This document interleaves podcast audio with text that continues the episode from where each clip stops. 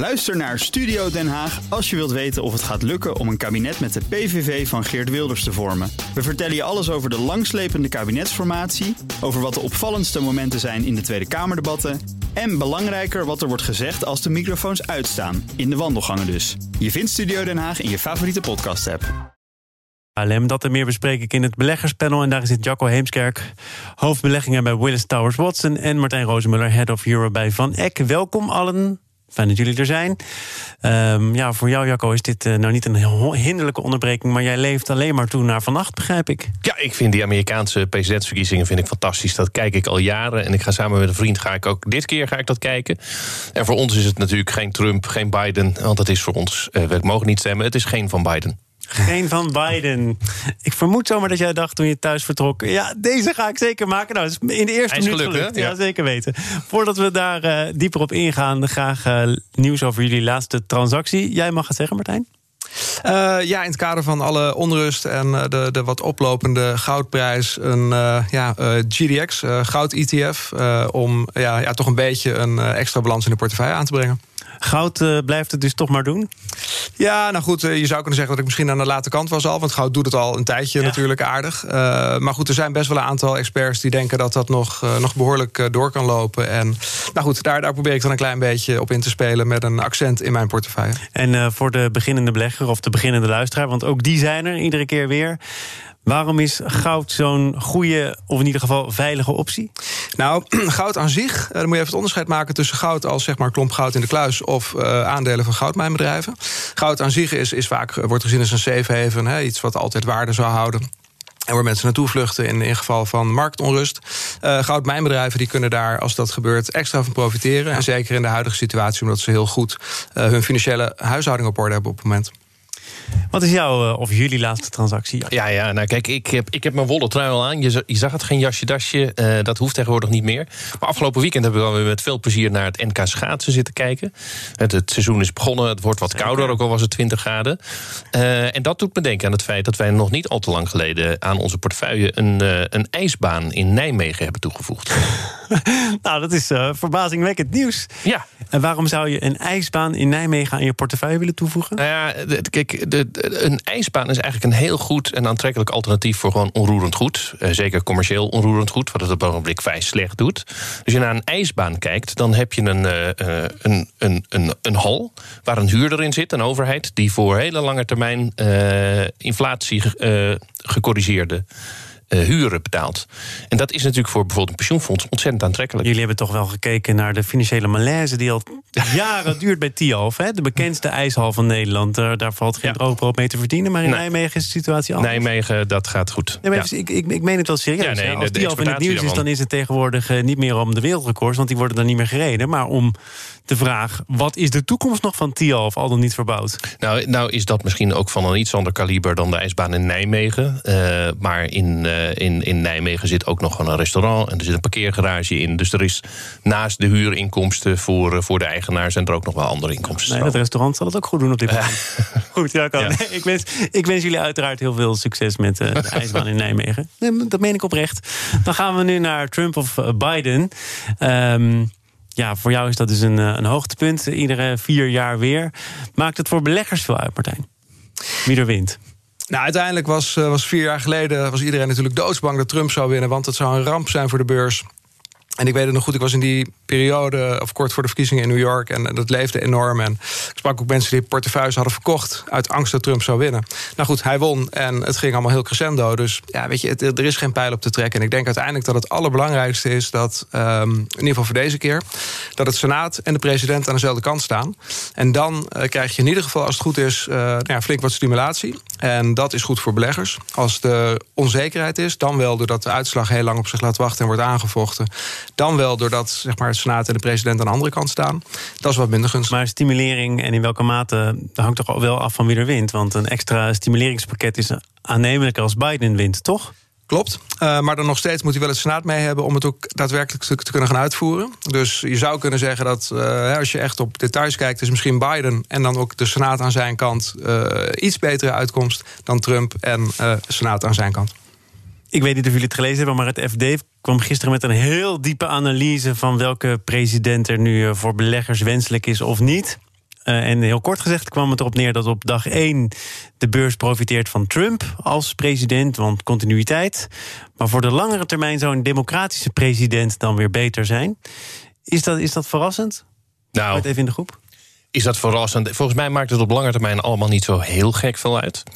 Uh, maar als je dan toch kijkt naar de historie, dan lijkt de beurs het, blijkt de beurs het beter gedaan te hebben uh, als democratische presidenten wonnen. Terwijl... Echt een eeuw terug in, hè, in die analyse die, die het FD exact. aanhaalde, dan uh, ja. Ja, um, en als je kijkt naar de resultaten, ik geloof dat ze hebben gekeken naar de, de de laatste drie maanden voorafgaand aan de presidentsverkiezingen vanaf de jaren 30.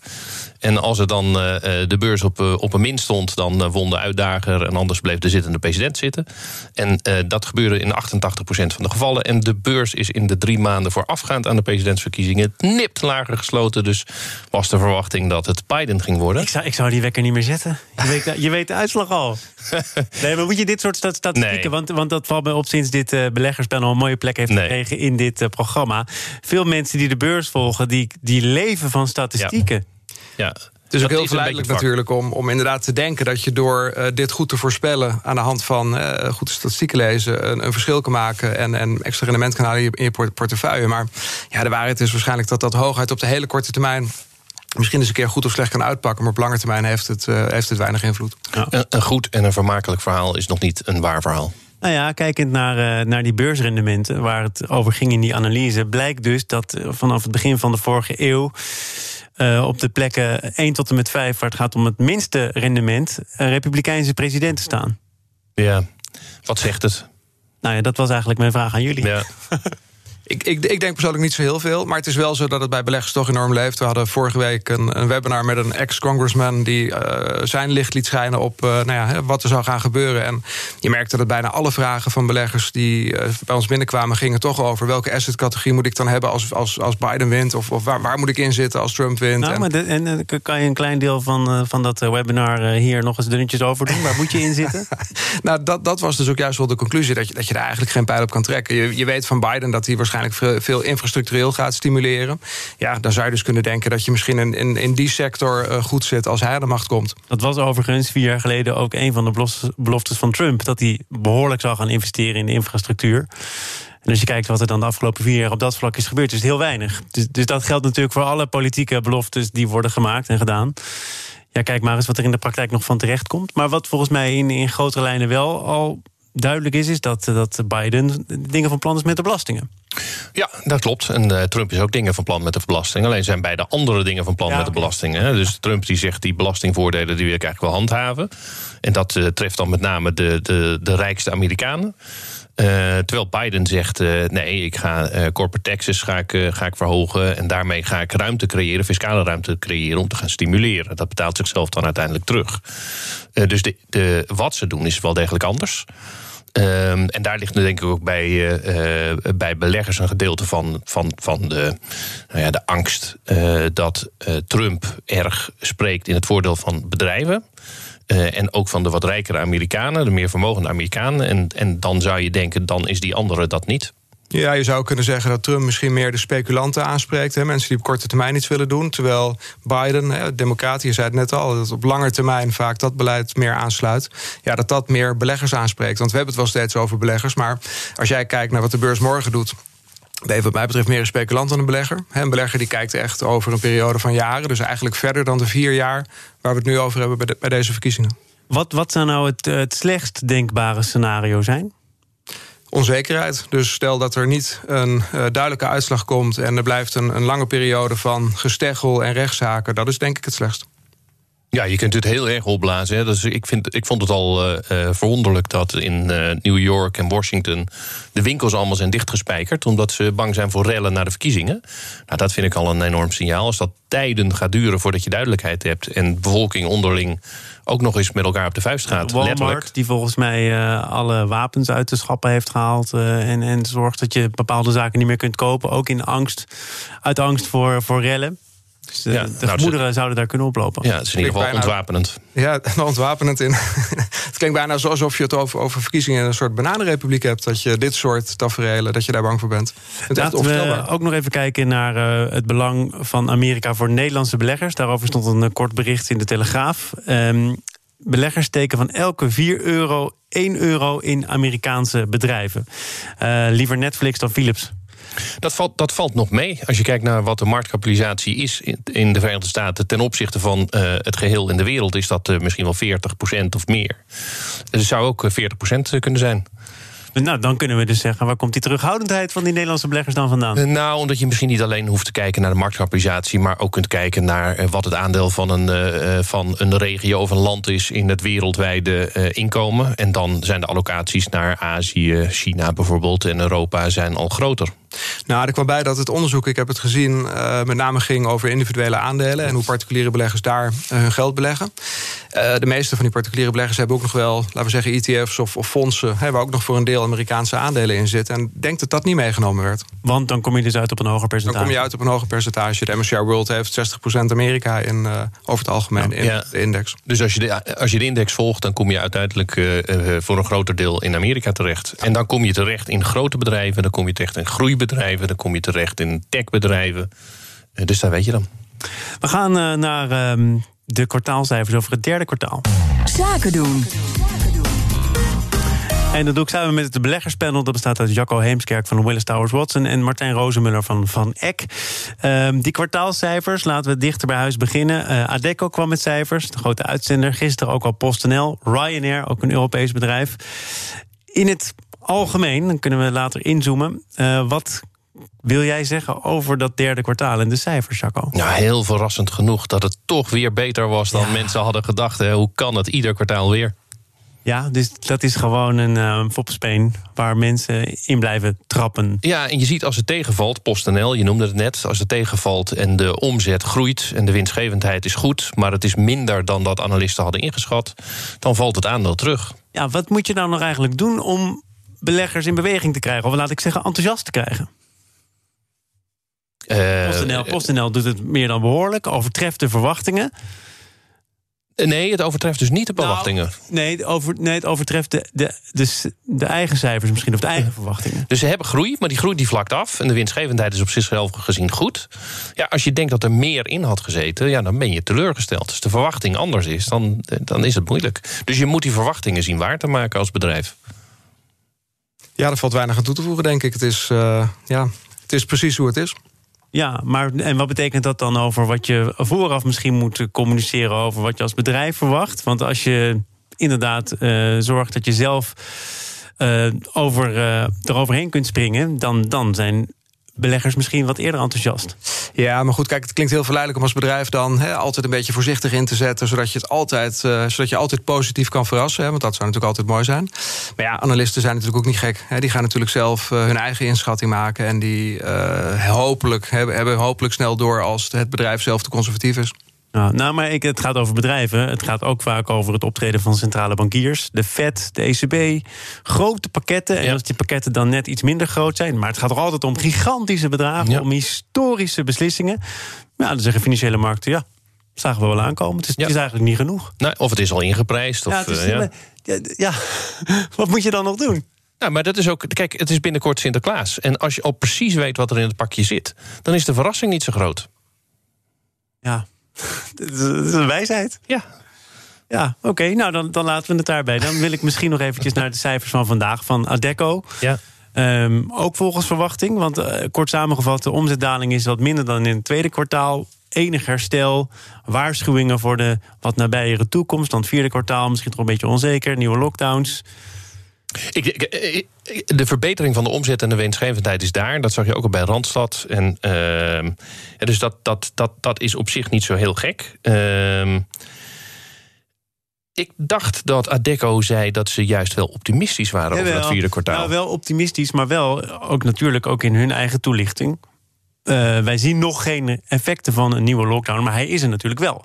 Hij, hij, dat, dat klopt. Uh, en ze, wat, ze, wat ze aangeven is, dat, we hadden het net over verwachtingen schetsen, dat ze toch denken dat ze die storm wel kunnen trotseren. Dat ze er op, goed op uh, voorbereid zijn. En dan spreken ze zich toch vrij, uh, vrij dapper uit. Ja. Ja, en ik moet zeggen dat ik volg deze branche niet, uh, niet, niet op de voet uh, ieder kwartaal. Maar ik heb uiteraard uh, vanochtend even gekeken naar de cijfers... omdat ik wist dat ze aan bod kwamen. Ja, waarvoor onze dank. Eh, nou, en wat mij toen toch wel opviel was dat, hè, zonder enige, laten we zeggen, voorkennis of, of, of, of benchmark, um, vielen ze me sec ook niet tegen. Hè, 15% minder omzet dan vorig jaar in deze periode. Terwijl we de hele COVID uh, de afgelopen negen maanden uh, langs hebben zien komen. Ja, vind ik op zich niet heel, niet heel slecht. Hoeveel waarde moet je überhaupt nog uh, hechten aan cijfers van uitzendorganisaties, aan arbeidsmarktcijfers? Want er zijn ontzettend veel maatregelen. In Nederland is dat de NOW-regeling, maar in heel Europa en heel de wereld wordt er natuurlijk van alles uit de kast getrokken om mensen aan het werk te houden. Waardoor misschien de waarde van die arbeidsmarktcijfers ook wat onder druk komt te staan. Nou ja, daar zal een verandering in zitten. Kijk, je kunt, uh, je kunt zien dat uh, je flexibele schil misschien als eerste gaat. Ja. En dat heb je eerder dit jaar ook gezien. Ik geloof dat een groot deel van die mensen nu wordt gerapporteerd om weer terug aan het werk te zijn.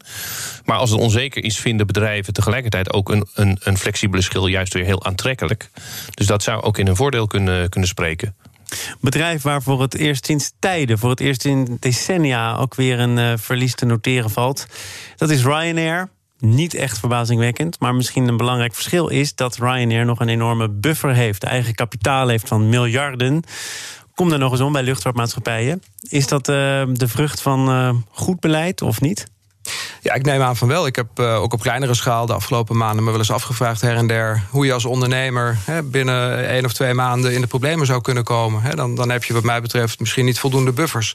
En dan weet ik best dat het lang niet in iedere sector even makkelijk is. Maar ik ga ervan uit dat dit inderdaad uh, niet een cadeautje was wat ze nog ergens terugvonden in de kelder. Maar wat ze gewoon echt zorgvuldig hebben opgebouwd. Uh, om inderdaad als onderneming ook slechte periodes te kunnen overleven. Je, je, mag het natuurlijk hebben over buffers. Maar als je als luchtvaartmaatschappij zoveel kosten maakt die gewoon doorlopen, want dat kan bijna niet anders Maar je verdient helemaal niks.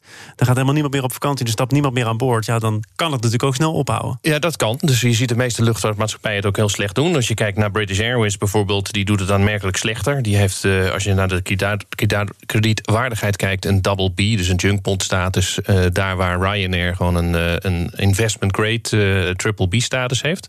Een van de redenen waarom Ryanair er goed voor staat, is ook omdat ze op tijd financiering hebben opgehaald. Dus ze hebben eerder dit jaar hebben ze en een obligatie geherfinancierd die volgend jaar afloopt. En ze hebben uh, aandelenkapitaal uitgegeven. Ah. En dat is natuurlijk op zich wel prudent. In 2008 zag je dat ook tijdens de kredietcrisis. Dat bedrijven die dat goed deden en goed timden, die zaten er met een cash goed bij. Dan van uh, de luchtvaartmaatschappij die nog enigszins overeind blijft... naar die andere luchtvaartmaatschappij waar het aanzienlijk moeizamer gaat. Namelijk KLM. Krijgt uh, steun van Wopke Hoekstra, maar dan wel als iedereen aan boord is tot 2025. Piloten, daarvan wordt een loonoffer verwacht. Dan hadden die piloten zelf een andere gedachte bij. Um, de koers van Air France KLM stond gisteren, toen dit in alle hevigheid losbarstte, eerst dik in de min. Daarna was er een herstel. Uh, hebben jullie dat ook een beetje gevolgd? En hebben jullie misschien een verklaring? Want die piloten zijn nog altijd niet aan boord. Ja, ik, kijk, dit is denk ik uh, uh, wat meer speculatief. Dat mensen denken, dat gaat er wel of niet... Ja, dat, dat, dat, kan. Gaat er wel of niet een transactie komen? Denk je van niet, dan daalt de koers. Denk je van wel, de stijgt die. Ik, ik heb niet naar volumes gekeken, maar dat zou op dunne volumes zou dat best kunnen uitslaan. Ik hoorde nog iets over een uh, lage olieprijs. En toch, als die olieprijs laag blijft, dat mocht het allemaal weer aan de praat raken, dat dat in het voordeel zou zijn van luchtvaartmaatschappijen, dus ook van KLM. Ja, eh, op lange termijn wel. Ik weet niet welke posities ze hebben ingedekt en hoe dat er uiteindelijk in uh, uitspeelt. Uh, maar KLM is een. Uh, ik, ik heb het in ieder geval gisteren op de, op de voet gevolgd, de discussie. Ook in de wetenschap dat we het hier vandaag over zouden hebben. En het is wonderlijk hoe dit, hoe dit, hoe dit loopt. Wonderlijk. Nou ja, de, kijk, die, de, de piloten werden gisteravond op televisie toch ook weggezet als een soort stuurknuppels. Ehm hoe kun, je, hoe kun je het nou laten gebeuren dat je uh, in de publieke opinie zo voor gaas gaat? Uh, terwijl het bedrijf echt uh, heel erg die, dat steunpakket, die, die financiële middelen van de overheid nodig heeft. Dus waarom laat je dat hangen? Waarom ben je zo bezig met je eigen belang? voor op te stellen en kijk je minder naar het bedrijf? Dat zijn de vragen die jij je stelt, of, of kan je dat nou, niet alleen ik, maar voor een deel wel verklaren? Want nou, zij, zeggen, ik, zij zeggen, wij dachten dat wij het goede deden. En plotseling komt daar een voor ons in ieder geval aanvullende voorwaarde bij dat het tot 2025 is. Wij uh, zien dit als een blinde check en die tekenen wij niet. Ja, dus daar, is, daar kan ik twee dingen over zeggen. Ik ben gelijk terug gaan kijken naar eerdere perscommunicaties, uh, wat over gezegd werd. En in april werd al gezegd dat dit gold voor de periode van het steunpakket. Uh, dus ik kan me niet voorstellen dat ze dat niet wisten. Ik kan me best voorstellen dat ze met de directie van KLM iets anders hebben onderhandeld. En dan kun je dus ook een deel van dit probleem bij de directie van KLM neerleggen. Maar dan nog denk ik dat die piloten uh, los van de technische uh, argumenten die je kunt hebben. Ja, het politieke aspect hiervan is natuurlijk waardeloos. Ja. Ja, per technisch lijkt het voor de pilotenbond uh, niet zo'n goede zaak. En ik hoorde ze zeggen van ja, we kunnen niet uh, zien hoe de wereld over drie tot vijf jaar eruit ziet. Dus we willen niet voor hè, drie tot vijf jaar uh, dit, deze commitment afgeven van 20% minder.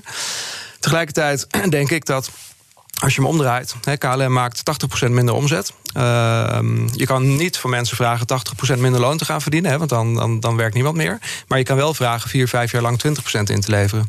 Dus op die manier gezien is het eigenlijk helemaal niet zo'n gek uh, voorstel. En denk ik dat de piloten uh, solidair moeten zijn met de, nou ja, de rest van de, van de KLM-personeelsgroep. en ze hebben weinig keus, denk ik, dan dit gewoon te accepteren. wat er ook gebeurt, die staatssteun die is er niet voor niets. Dat bedrijf staat er misschien niet, niet al te florisant voor. Er zijn in Frankrijk discussies over hoe de groep verder moet gaan of niet uh, moet gaan. Uh, als belegger moet je nou zorgen dat je weg bent hier? Of eh, ontstaat er ook een kans om er juist nu in te stappen en hopen dat het ooit weer beter gaat? En de, die, die kans is aanwezig. Zelf ben ik niet een enorme fan van luchtvaartaandelen. Uh, maar een slecht bedrijf hoeft geen slecht aandeel te zijn. Uh, en omgekeerd je, vind je Air France KLM nu een slecht bedrijf? Uh, nou, het, is, het zit in ieder geval in, in een industrie die ontzettend ingewikkeld is. En het voortbestaan van KLM, dat, uh, dat, dat vergt heel wat hoofdbrekers. Dus ik zou daar niet onmiddellijk mijn geld in stoppen. Ik vind het nee. wel interessant wat je zegt, dat een slecht bedrijf nog geen slecht aandeel hoeft te zijn. Noem eens een voorbeeld. Nou, je kunt een, een, een slecht bedrijf hebben waarvan het aandeel ondergewaardeerd is. Dat, dat is eigenlijk waar je het net nu over vraagt. Hè. Is het aandeel KLM zo ver teruggevallen dat het interessant is om het nu toch op te pikken? Mm. En wat, wat zou jij in dat geval doen? Uh, nou, ten eerste ben ik het wel eens met dat inderdaad... Uh, ook van een slecht bedrijf kan het aandeel zo laag staan... dat je het wel zou moeten willen hebben. Maar in het geval van KLM, uh, ja, als, als ik kijk... en dan puur naar mezelf en, en mijn directe omgeving... Hè, KLM is voor een deel natuurlijk afhankelijk van zakenvluchten. Ik vloog voorheen relatief vaak. doe dat nu niet meer. Onder andere tot grote vreugde van mijn kinderen en vrouw. Ehm, maar ik heb ook gemerkt dat ik vliegen niet per se nodig heb. Ik kan met Zoom kan ik ook mijn collega's in het buitenland aansturen. En ik denk ook dat ik de komende jaren veel gaan vliegen. Dus het zou best wel eens een structurele omzetverlaging kunnen zijn voor KLM. Als heel veel zakenmensen een beetje op diezelfde manier naar kijken. En ik hoor het om me heen zeker. Dus ook om die reden denk ik, ja, KLM, ik zou er persoonlijk... Uh, nou als ik hier over een tijdje weer zit... is het niet mijn uh, laatste aankoop geweest. Lekker zoomen, lekker in je wollen trui, je Mart Smeets truien, vergaderingen te lijf gaan, hè Jacco? Het kan allemaal. Zeker. Jacco Heemskerk was hier van Willis Towers Watson en Martijn Rozenmuller van Van Eck. Dank voor jullie komst, voor jullie bijdrage aan het beleggerspanel. Dit was het uh, voor vandaag wat betreft BNR Zaken doen. Voor Jacco is het pas het beginnen, de hele nacht nog door. Succes ermee. Morgen dan is hier Kees van der Waai, voorzitter van VNICA. Dat is de branchevereniging voor de cateringbedrijven. Cateraars krijgen klap na klap door de coronacrisis. Hoe het tijd te keren is, dat hoor je morgen in dit programma. Nu is het eerst tijd voor Nieuwsroom, de dagelijkse podcast van het FD en BNR. Veel plezier, tot morgen. Ook Thomas van Zeil vind je in de BNR-app. Je kunt live naar mij luisteren in Zaken doen. De BNR-app met breaking news, het laatste zakelijke nieuws... en je vindt er alle BNR-podcasts, bijvoorbeeld Het Nieuwe Geld. Download nu de gratis BNR-app en blijf scherp.